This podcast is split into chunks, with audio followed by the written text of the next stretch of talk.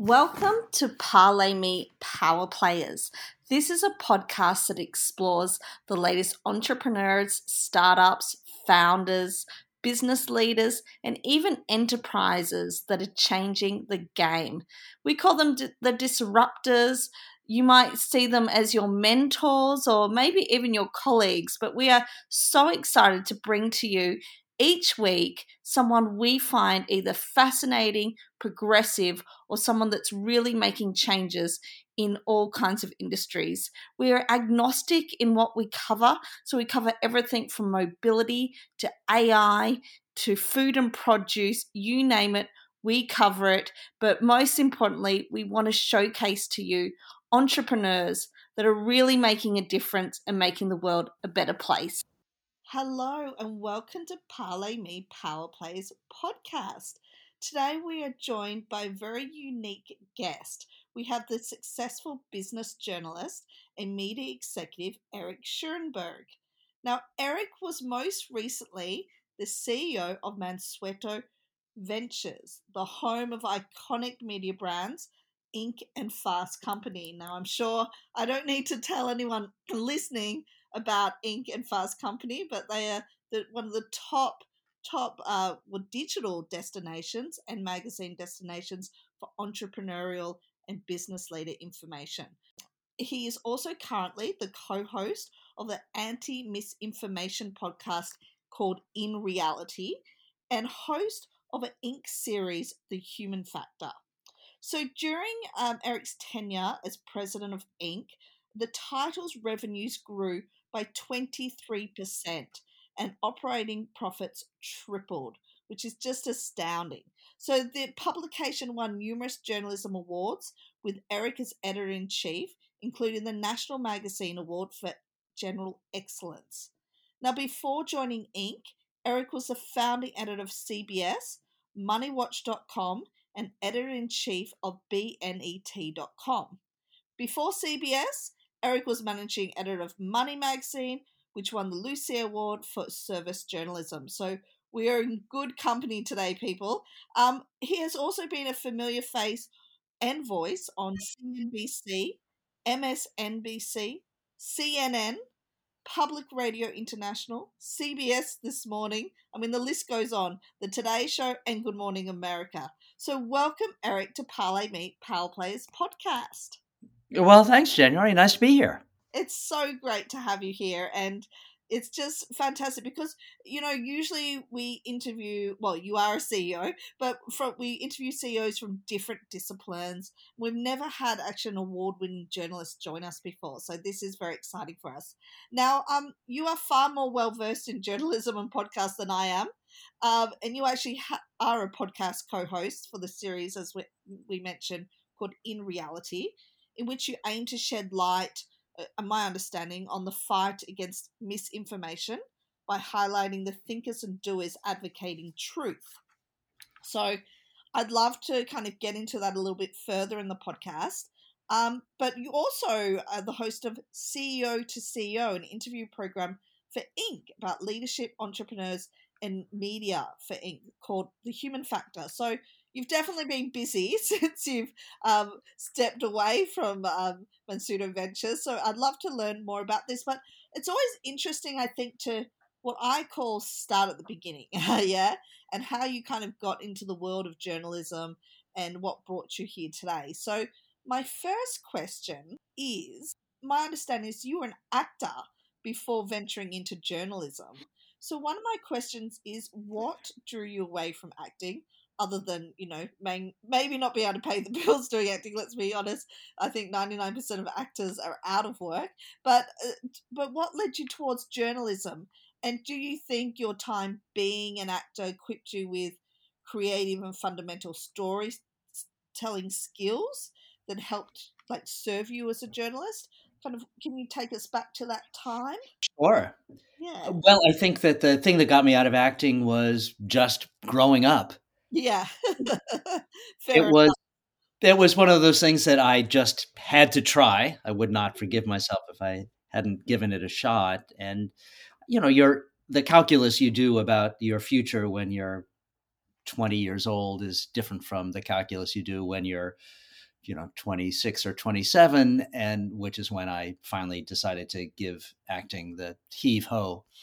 Yes. Uh, one of the things that that actually made me decide that I'd had enough was I actually started to work. Okay. Uh, so I, you know, so I achieved a certain level of success and was working in regional yeah. theaters and uh, uh, off Broadway, and I saw what the life would be like. Mm. And I said to myself, mm. you know, I actually am one of those guys who wants to have a steady job and a family. And that would be very hard in the gypsy life that, that I saw from my yes. successful colleagues on stage. And so much as I loved performing, um, I just realized that it wasn't going to be the life for me. And people had always told me that I could write. And so I used sort of the the networking skills that I had built up as an actor, or at least the the notion that you had to get into a network to advance anywhere in a career. And that's what uh, launched me into journalism. I went back to school uh, at a, at a place that promised to filter you into the professional network for publishing, both books and magazines, and that was the key to the career that I have now. And I have to say that compared to acting, uh, journalism, while it's not exactly, you know, Wall Street when it comes to compensation, it was so much easier to get a job and hold a job than it was in show business.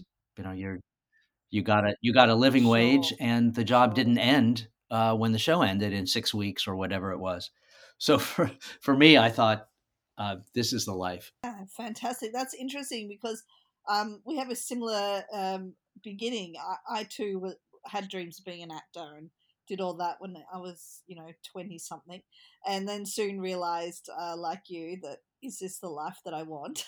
Unlike you, I, I wasn't getting paid jobs. Um, so that was, you know, a, a quick, a quick uh, sentence to realizing I wanted to do something else. But that's really fascinating. So do you think that, you know, your time being an actor, though, uh, equipped you? Because obviously being an actor, you have to be great at storytelling, right? And journalism is, to a degree, storytelling. Like it is, um, you know, a different way of telling stories. So do you think you kind of were equipped with some fundamental skills there from your time as an actor? I think that storytelling as an actor uh, is different from storytelling as a writer. Uh, mm. You are the the vessel for telling a playwright's story as as an actor, but you're you're kind of just uh, helping the audience experience it, but you're not creating the story. But where I do think acting came in handy is in presentations, and you have to do those as a as a media executive uh, right. or as a you know an editor um, who has writers reporting to him or her. So that is where it, it came in handy. And, you know, I guess the irony is that, as you noted, I had all these appearances on broadcast media and, you know, a regular radio show and so forth. Um, I think the acting skills probably came in very handy there. Yes, indeed. It was showtime. Um, you were able to step up. That's brilliant. So I guess my next logical question is why business journalism? You have, you know, different genres, obviously crime, lifestyle, hard news, celebrity, um, business journalism. What drew you towards that vertical, or did it just come about that that's what you stepped into? Or it was one of those things that just came about. So I, mm. I, I think that my career, like many people's career, was not exactly linear, and it wasn't what I thought it would be uh, when I started, certainly. Uh, one of the, um, I guess, a, a, a an anecdote that illustrates this is that uh, at one point I was accepting an award on behalf of Money Magazine, and the venue for the award happened to be right down the street from one of the theaters that I had appeared in when I was an actor. And so I, at, at one point during the, you know, the the dinner that was associated with the award ceremony, I walked out of the hotel or ballroom, wherever the what whatever the venue was, don't exactly remember, and walked down the street to the theater. And it was the most remarkable feeling to be standing there and be transported back to this previous, totally different life, and thinking, mm-hmm. how on earth did I ever get from there to where I am now? And thinking that um, however I did it, and it would be very hard to retrace those steps or have plotted them in advance, uh, I was so glad I did. I felt like I had found my tribe and had found a career where I actually was using the gifts that I had been given and found um, the the kind of intellectual stimulation, a sense of mission that uh, that really gave me deep satisfaction. You found your calling. You found your calling, which you know that, yes. that that's all you can really wish for in this life. So so um well, that's brilliant. Look, congratulations. It's not you know it's always brave to change direction at any stage in your career, and it sounds like it was obviously the right the right choice. Um, so let's talk about, I guess, the world of journalism and kind of, I guess, the political climate and how, you know, we are where we are. Um, it's no secret that the world of journalism journalism has come under scrutiny, and definitely, obviously, since you first stepped into it, um, it's changed, right, um, to where it is today. Um, yeah. Without getting too political, um, you know, some politicians have waged a war on what we call fake news, and this has created, a, you know, a big distrust in media and placed the increased pressure on journalists for, you know, being on demand, twenty-four seven news cycles. But we all know the reality of newsrooms face shortages of revenues and resources, and the discourse, you know, of disinformation, which and misinformation, which you talk about in your podcast series, um, which is so evident on, you know, social media. So, um, given all these, you know, um, it, it's not all doom and gloom, but these external factors, um, you know, in your twenty years, um, can you maybe give us some insight into where you think journalism has excelled um, in the past, let's say, I mean, decade, or we can keep it to the past few years if you prefer, um, and also perhaps where it's fallen short and what you think the future holds. This is an entire podcast in itself, just so you know, this question. Um, but yeah, some I guess just some insights from your perspective of where you've seen, you know, the, the biggest changes and I guess challenges. Journalism holds a particularly important role in a democracy, and I don't think that that's a very controversial statement. It's the only industry that is given explicit protection in the U S Constitution, uh, because mm-hmm. it was evident to the people who wrote the Constitution that a free press was essential to a functioning democracy. And so where journalism has excelled is in holding that mission close to its heart and um, holding uh, people in power accountable uh, and in providing information to allow people to execute their, you know, the people's role in in a functioning democracy. And that continues unabated, I think. The, the um, you know, you see that in the, you know, the heroic work of journalists, you know, in this country uh, and in other countries. It, it's, you know, not an accident that the Nobel Peace Prize this year was awarded to two journalists, one in the Philippines and one in Russia. Mm-hmm. Um, Because wow. it is, um, you know, in in some countries, it's a lot harder to practice the the job of a free press than it is here, um, although it has become considerably more risky and contentious than it ever has been in my memory. So, so you know, I would say that the media and the press, you know, professional journalism is one of the crucial institutions of truth that allow people in a community to understand what's really happening, what is really true.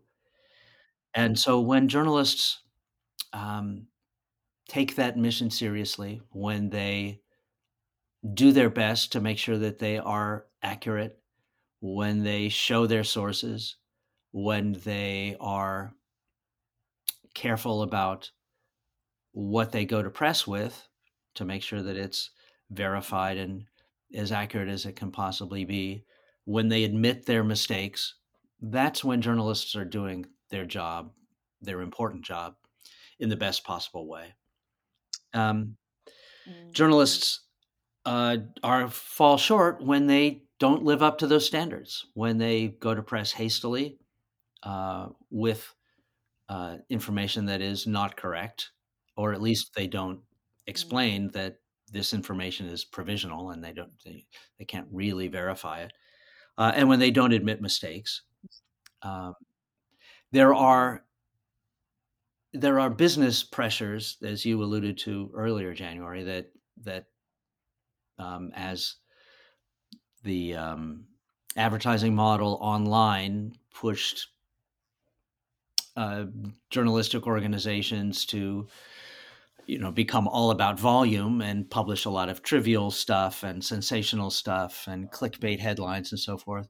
That's that's really unfortunate. It hasn't done anything at all to help restore trust in journalism. Mm.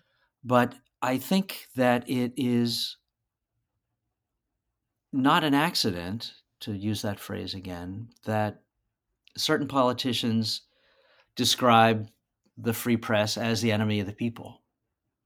Um, that is mm. a phrase that was invented in, at least as it applied to the press, in uh, Stalinist Soviet Union. Um, and it is mm. to eliminate the free press and to undermine trust in the free press is straight from the playbook of authoritarians. Um, so mm. it is, it's hard to, when the, Um, you know, when the president of the United States is leveling that kind of charge against the press as an institution, it is very, very damaging. And presidents have had issues with reporters in the past, um, sometimes because reporters got stuff wrong, sometimes because reporters found stuff that was true and that presidents wished they hadn't gotten. But I, it's never ever in in my memory been as toxic as it is now, uh, mm. at least in this country. It's yeah, it's definitely come to yeah a a a place in the last few years that no one saw coming. Um, but hopefully we are kind of heading out of it a little bit. But like you said, it's you know it's now popping up across all different countries in different ways. So. Um, I think it's a fight that we as journalists uh, and as an industry will keep having to fight and advocate for. Um, but yes, no, thank you. That that that is really great insight, and I appreciate that. And I guess what what do you think the future holds? I mean, we'll talk about this a little bit later in the podcast too. But do you think it will get better, or do you think we have the the good fight ahead of us? Uh, I think it will get better. Yeah. The- Uh, for a couple of reasons. Mm. One is that the press is necessary, mm. that people cannot um, find out what's true on their own. They have to outsource that determination to other institutions. And, um, you know, it, we already do that with uh, science to figure out sort of what's true about the physical world and medicine and all the other things that are important to our lives. Um, we do it with law, where we rely on the rules of evidence and, you know, other protocols of the legal system to make sure that justice gets administered and that we can govern ourselves. And so it is with media that we really need Uh, a media that we can rely on to, um, you know, tell us what is actually happening in, in a way that we can believe. Uh, so we'll get back there because because we have to. Uh, but yes. There is an awful lot of repair. I agree. I agree. I think we're heading back in the right direction, um, but there's a lot of repair to be done. Um, which brings me, I guess, to my next question, um, rather discussion is, uh, you know, I've been an advocate and uh, personally an early adopter of social media for oh, nearly ten years now at Parlay Me, and it's no secret that we're highly social in our strategy, and it's evident, obviously, that social media has changed the face of journalism forever.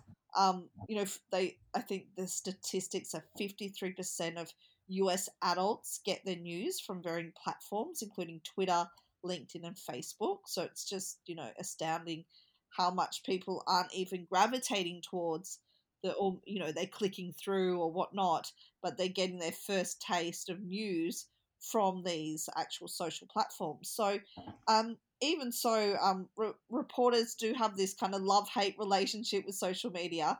Um, I personally believe it opens up a world of opportunities in journalism, um, and the abil- the ability to reach more people. Um, but tell me what you think about social media, because obviously in your career of being a journalist, you've seen it, you know, when it first kind of came into your your world and kind of, I guess, the challenges and opportunities it, it proposed.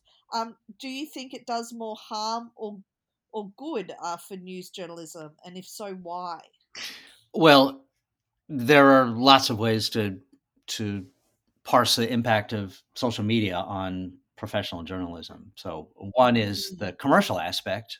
Um, social media has basically taken over the main source of revenue for traditional media outlets, uh, advertising. Right. And that's because social media does a better job of targeting ads at the people that advertisers want to reach. Uh, that mm. technological advances in uh, ad targeting and the data that social media firms are able to collect on you and allow their advertisers then to, you know, reach the most likely people to buy their product is something that media institutions can't replicate. So that, in a sense, the social media platforms are, you know, particularly Facebook and Google are, are sucking all the revenue oxygen out of the room in which traditional media has operated. Um, another problem that social media poses, I mean, that's a big problem, but another problem that social media poses towards uh, professional journalism is that people confuse social media with the news. Uh, mm. Social media, so Facebook and Google and Twitter and Telegram, those are just platforms, and they are not the media. It's sort of in the sense of a news gathering and news distributing organization any more than, um, than, you know, newsprint is a newspaper. It's just a, a medium for conveying information. And so a lot of what happens uh, on social media is um, a lot of the information that's that's distributed on social media doesn't come from professional journalists at all. It comes from people who are either masquerading as professional journalists or from u- other users who are sharing information that they've gotten from still other users.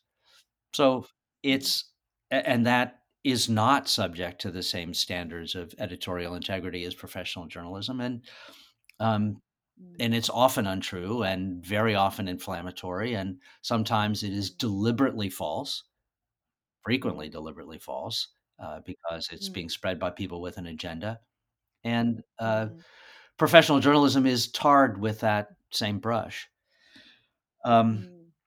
And I, you know, another way that uh, social media damages the reputation of professional journalism is that they take the um, the content that journalists create and monetize it themselves, and that's, you know, that is unfair, as has been recognized by legislation in, in places like Australia, for example.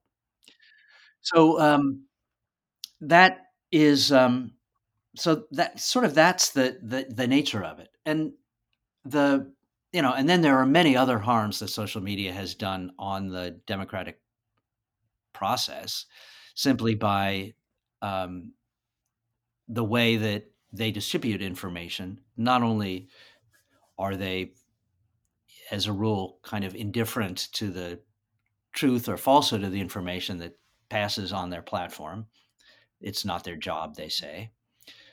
Uh, but they're also um, they also take an active role in driving people apart by feeding them, you know, digging them deeper into filter bubbles or rabbit holes that they may have expressed an interest in, all in the interest of keeping their attention on the platform. Yeah, it's all about it's all about uh, keeping them for as long as possible in their world. Let's face it. Um, yeah, look, it's it's definitely yes. What social media is one of these love-hate things. Um, definitely, I I appreciate it for kind of, you know, the conversations you can have and the reaching of, you know, different audiences that you might never, you know, reach. But in regards to how these platforms are actually, like you said, in Australia, it was the whole, you know, debacle of like, well, who owns who owns the who owns the uh, the press? You know, is it the company or is it the platform? Um, and they've definitely been mm-hmm. taking taking a lot of the a lot of the advan- you know. Uh, make you a lot of money from a lot of content, you know, that established uh, press press uh, makes. So it is kind of a, a a push and pull sort of thing. Um, but I don't know what happened. And I know that happened in Australia, and there was word that it was going to roll out across the world, and then it kind of stopped at Australia. I, I can't remember exactly what happened there. But well, it's being considered in other places, uh, including the E U and and the U S. Yes. Which it's taking a bit more time to get off the ground there. Um, yeah, it, it is an interesting topic, and I think we probably need another podcast just to go into it. But thank you for the for that insights and reflection. Um, my next question is, which you touched upon earlier, is the freedom of the press. So, in terms of, you know, government restrictions, the American press freedom is some of the best in the world. Yeah, and the freedom of the press has been one of the core values of, that the United States has built. Um, the Press Freedom Index, as they call it, um, while the U S is ranked, I think, at forty-two, it's still mm-hmm. famous for journalism that's unhampered by government rules. So, um, interestingly enough, well, you know, um, it's true, you don't need a license to be a journalist. Um, it should also be noted that newspapers and online news outlets are fully unregulated. Um, and do not have licenses. But by contrast, television and radio outlets are licensed and regulated. So my question is, do you think this might change? Do you think journalists should have licenses? Why or one, why not? Or, and if so, what would be the criteria? um, you know, do you think it's it's a good thing that it's unregulated, or that it should step into kind of a regulated realm? Uh, I think it's a good thing that it's unregulated. The um, and and to say it's unregulated is probably not the whole. I mean, it's accurate, but it, it doesn't convey the. It's sort of lacking in context. So, yes. I mean, what is it that um, that a, a journalistic code of ethics would do that would be enforced by regulators? Right, it would be to try to tell the truth. It yeah. would be to try to be accurate and uh, not do damage. Well, those violating those rules can get you in a lot of trouble. And, uh, you know, you will, if you regularly make stuff up, um, you will be fired. You, the professional standards are enforced by the marketplace, and no institution wants to be uh, have a reputation for playing fast and loose with the facts. If you say harmful things about people that are untrue, you will be sued for libel and convicted. Mm-hmm. So those, you know, those kinds of, and, and libel is a thing that applies strictly to people who are, you know, who write things or, mm-hmm. or broadcast things about other people. So they're, it's focused very much on the, on media and on journalists in particular. So I would say that uh, so that it's it's not it's not as if uh, the press has free rein to do all kinds of harm and nobody can stop them. Mm-hmm. And, and then the other thing about regulation would be that um, part of the duty of a free press is to speak truth to power and to occasionally get on the wrong side of people in government. And if your license can be pulled for um, saying something that uh, a powerful person doesn't like, mm. then um, you don't have a free press anymore. Exactly. The licenses for broadcast um, uh, over the airwaves is because the airwaves are public property. And so you, um, you know, you need a license because you are basically uh, crossing, you know, federal community real estate, if you will, if you want to characterize the airwaves that way. Okay. But if you're distributing online or, um, you know, if you're doing your own distribution with trucks and paper in the old fashioned way, mm. then um, you're, you don't need any kind of governmental clearance to be able to do that. Yeah. So I, I, I think it's very uh, true what you say. It's kind of a self-regulating uh, industry, if you will. And um, I think, you know, the industry doesn't have much room for, you know, if you are doing things wrong, the wrong way, you'll soon find out. Um, so I, I think that's very true. Um, look, I, I don't want to paint like uh, the world of journalism with any dark strokes or anything, but I, I'm obviously an advocate for journalism outlets. Um, but given the pandemic and the rising global costs and, you know, just global instability in general, How, what's your advice? I'm interested to know, like, how can news platforms stay not only in business but profitable? Like, must they embrace this kind of cost-cutting culture, if you will? Um, should they do less investigative journalism and more paid editorial? Um, obviously, there's no magic solution. Uh, so, we're not, you know, if we had the magic switch, we'd, we'd all know about it. But I guess what's your advice for creating a brighter future of journalism? And this kind of goes back to my other question earlier, but, you know, there's just so many, you know, coming out of the pandemic, obviously things are getting better. We're still pandemic. I don't think we're quite post-pandemic, but we're, we're getting there. Um, but, yeah, what's your advice, I guess, on, you know, how do you kind of keep keep profitable in these times? Because that's essentially what keeps these organisations going.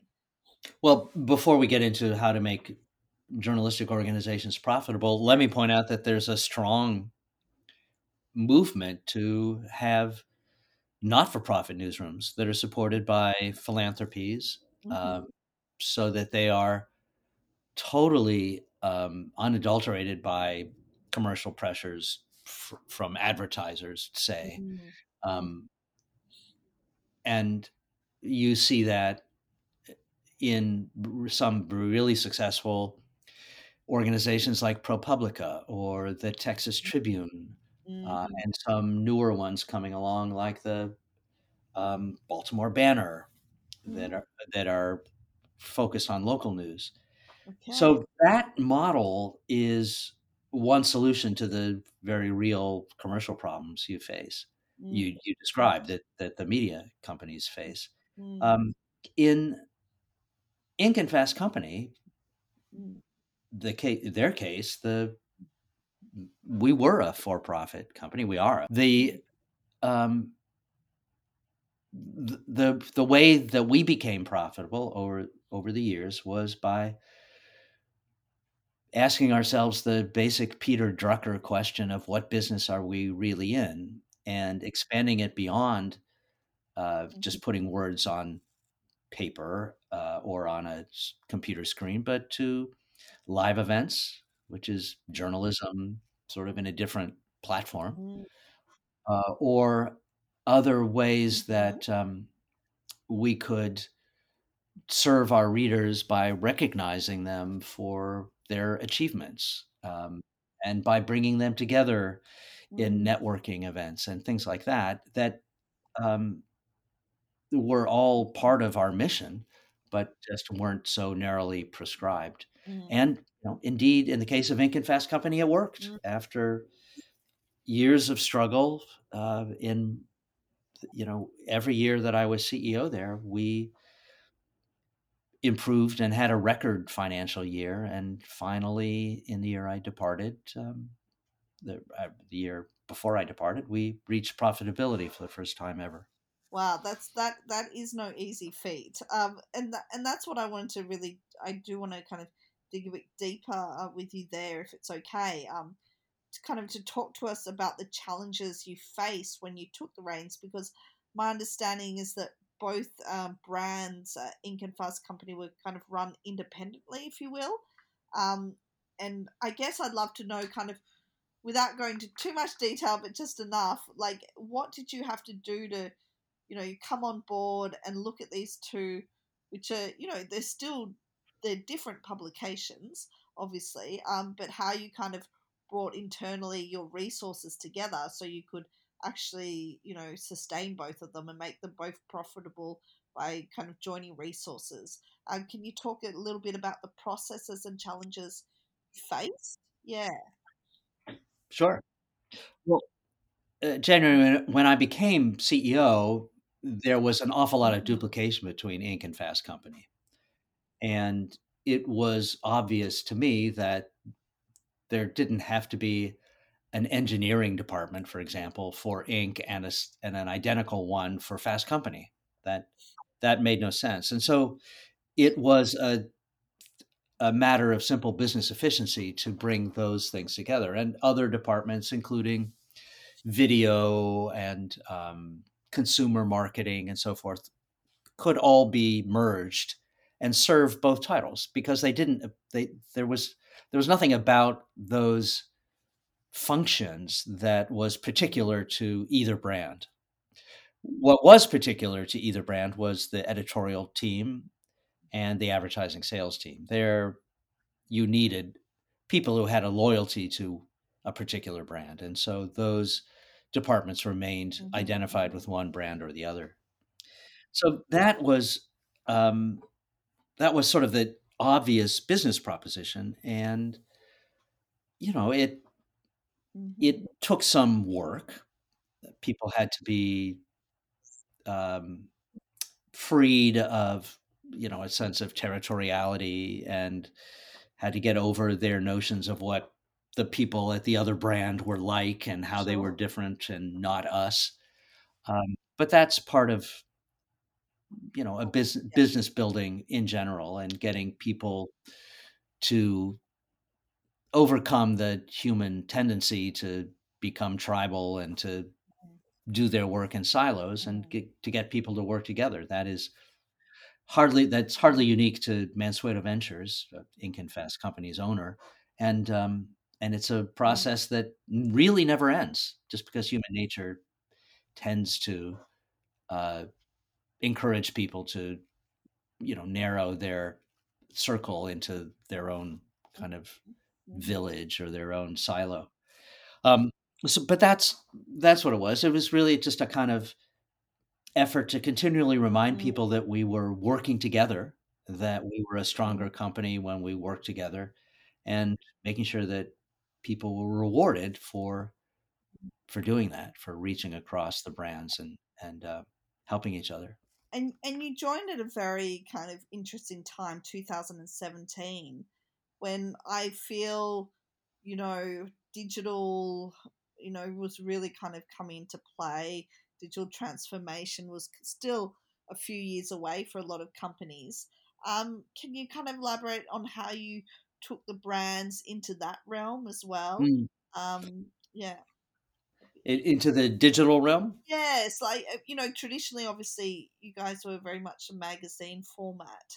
Um, and I feel like two thousand seventeen, things were really, even before that, obviously things were getting digital, but it was a crucial time for like social media and whatnot, um, how you kind of adapted all these different channels. So yes. You, yeah. Well, um, the, the idea was to meet our readers where they wanted to be met. Mm. And so the, and also uh, to uh, provide advertising platforms for our sponsors where they wanted to um, where they wanted to advertise. So the the pivot away from print was dictated by the marketplace, and there wasn't any. I mean, it was uh, you know the certain amount of mourning the beauty of a well-designed magazine page and the um, the tactile feel of a well-designed magazine, the pacing and so forth. All of those still exist, but the in, in both Inc and Fast Company, but they're you know they're a smaller part of our business.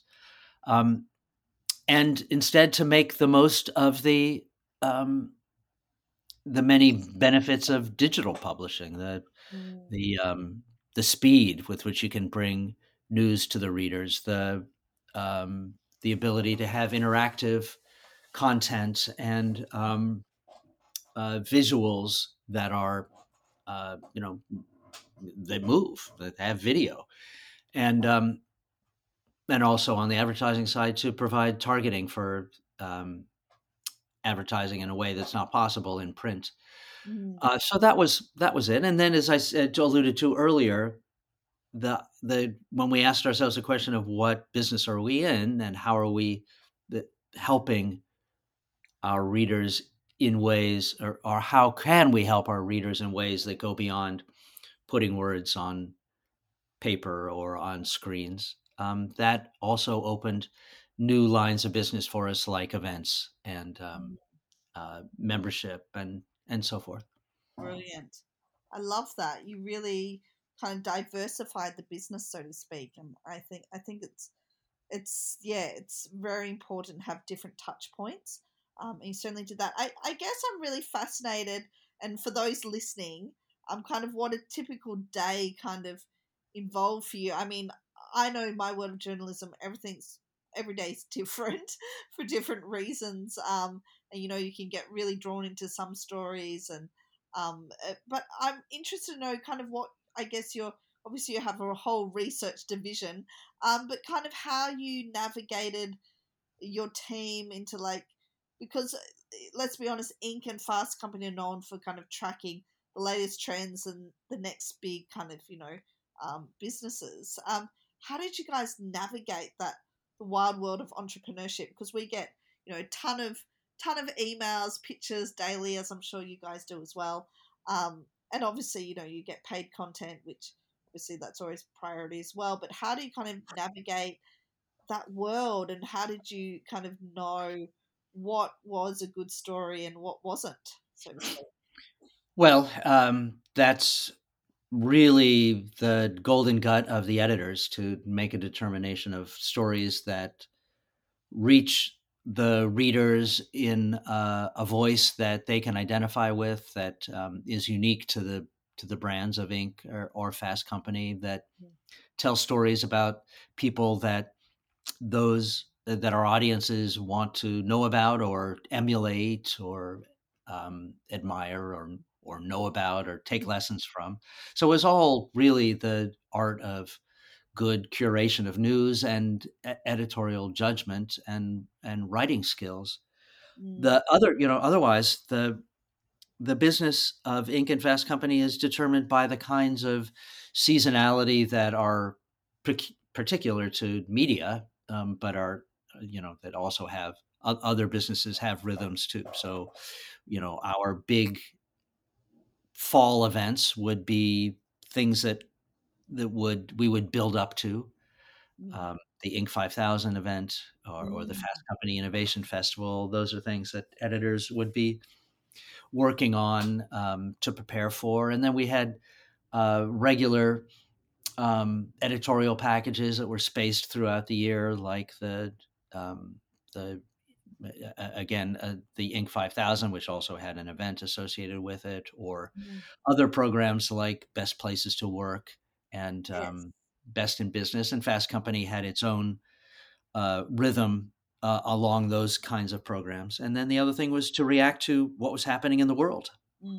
and uh, keep your ear to the ground about the kind of news and technology and entrepreneurship developments that that would matter to our readers. Yeah. Really quickly, um, let's talk entrepreneurship. You've profiled some of the world's most successful entrepreneurs. What do you think is the recipe to success in being an entrepreneur? And in your experience, um, perhaps some character attributes that successful entrepreneurs exhibit? Uh, well, I would say that, first of all, I, I debunk the idea that entrepreneurs are wild-eyed risk takers. There certainly is a lot of risk mm-hmm. involved in entrepreneurship, but uh, most successful entrepreneurs take measured risk and do everything they can to minimize that before they take a leap, or, or else that the other difficulties of the job are just too pressing. The, I would say the most important, if you had to identify one skill, is persistence or resilience. That that um, mm-hmm. uh, that is necessitated by the fact that almost every business model is altered by, you know, contact with customers and investors. So you have to be very flexible. Then you also have to be able to bounce back from the inevitable disappointments you'll have when your ideas didn't quite work as you expected they would. Um, you also have to be really focused on the business. Um, there is uh, yes. just a kind of um, relentlessness to being a, a startup founder and being the person who everyone else is relying on and who has to make payroll. Um, and the opportunities that will present themselves are not necessarily permanent. So you have to be alert to them. Um, the way that we um, used to sort of uh, identify the skills that you need in entrepreneurship were by the triad of guts, grit, and focus. Very, very Very true. You you need all those things. I, I think resilience is one that resonates. Um, to kind of, you need to be resilient and go go with the highs and go with the lows. Um, thank you for that. And and then my my next question is, because you have interviewed so many, uh, you know, business leaders. Um, who in your experience is the most interesting person? Now, when I say interesting, that can mean obscure, fascinating, intriguing, whatever constitutes interesting to you, um, but who has been, uh, for for bad or for worse, because, you know, obviously for good or for worse, I should say, um, because, you know, entrepreneurs, obviously some burn out, some go on to build, become serial entrepreneurs, some, you know, but who has been the most interesting to you? That is such a difficult question. It is, um, because you can't really choose, like, your... your children, so to speak, and not that they're your children, but, you know, every every story is kind of like a baby, so to speak, um, that you kind of, you, you birth into the world and put it out there. Um, but yeah, is there someone that's kind of, I guess, stood out to you that you've kind of thought, oh, wow. That's I, I will, I'll, I'll talk about one person uh, who was not perhaps the most interesting in herself, but her story was so iconic of the kinds of stories that Inc would tell. Mm. Uh, her name is Brandi Temple, um, and she founded a company called uh, Lolly Wolly Doodle uh, out of North Carolina, which made children's clothes. Okay. And she was uh, a person who, by her own description, aspired to nothing other than being a trophy wife. Oh, wow. Until her husband was killed in an auto accident. Oh. And she had to provide for her family herself. And she had as a hobby made children's clothes. Okay. And she discovered that there was a market for those clothes mm-hmm. and that she could uh, sell them over Facebook, which was at the time a real innovation.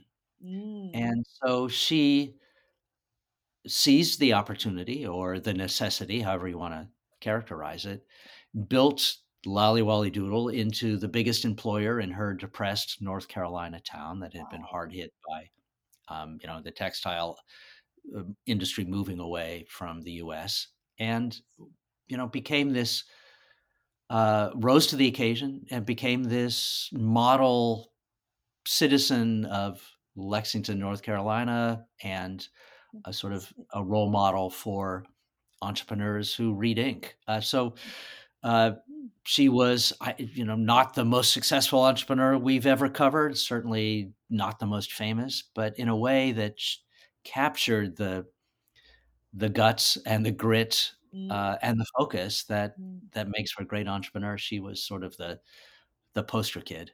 Brilliant. Oh, I'll have to. I'll be I'll be Googling her after this. Um, brilliant. And and my next two questions, final questions. Um, these are two signature Parlay Me questions we always ask. Uh, the first one, is there an entrepreneur that's inspired your career or been a mentor in your career? And it could be, it could have been a past colleague, it could be a current colleague, it could be someone we all know like a Richard Branson, could be someone personal like in your family. But has there been someone that's kind of inspired you along along your way or been a mentor to you? Yes, uh, the editor of the founding editor of People Magazine uh, became at one time, as he moved through other titles at Time Incorporated, uh, was my editor at Money. Money and People were both owned by the same company, Time Incorporated. And uh, he was really important in giving me confidence and shaping my writing and editing ability. And uh, he was instrumental in, in my career. His name was Dick Bergheim. And he was, he was an interesting character in that, first of all, he was very accomplished in having been one of the founding editors of People. So he was a great magazine maker. Uh, he is, uh, he, he's still with us, uh, he, uh, retired, of course. And he was uh, on paper, uh, anything he wrote was beautiful, eloquent, just marvelous craftsmanship um, of the written word. And as a speaker, he was tongue-tied and inarticulate oh. and very hard to follow if you ever saw a transcript of anything he said. Uh, it was a remarkable, uh, a remarkable sort of dichotomy in uh, in his spoken and written communication. How interesting. Wow, fascinating. Well, that's great. So you got to you had the you had the uh, fortune of working alongside your your um you know on you know your your mentor, so to speak. So that's brilliant. Um, thank you for yeah. sharing that with us. And our final question um is, if you were a gambling man, and we are not endorsing gambling whatsoever, but if you were, would you be blackjack, a roulette, or a poker player? Blackjack, because blackjack. You can, yes, but card counting allows you to manage the odds. Ah, there you go. He didn't hesitate. No, we, we like this question because it's always interesting kind of what kind of, I guess, uh, you know, logic you have and whatnot. And blackjack, there's a lot of strategy there. So that's, that's interesting. I like it. And look, I want to thank you, Eric, for your time. It's been an absolute pleasure having you on this podcast. For those that are interested in like contacting you um, for whatever reason or stalking you uh, online, you have a website, is that correct? Yes, uh, Eric Shermanberg dot com. Perfect. And I also want to take this moment to thank Dublin Tech Summit, who actually gave us the possibility of meeting and putting together this podcast. So thank you, Dublin Tech Summit, which you actually spoke at um, just the other week. So we need another podcast for that. Um, but look, thank you so much, Eric, for your time. It's much appreciated. And um, we wish you all the best, and we will be, continue to follow your journey and your podcast. Where can people find your podcasts? Uh, the podcast is called In Reality, and it is available through all the podcast players that you know, uh, Spotify, Apple, Brilliant. and so on. Excellent. In Reality. You heard it here first, maybe some of you, or you already know it. Look, thank you, Eric. I really appreciate your time. My pleasure, January. It's really, really fun talking to you. Thank you so much. Thank you.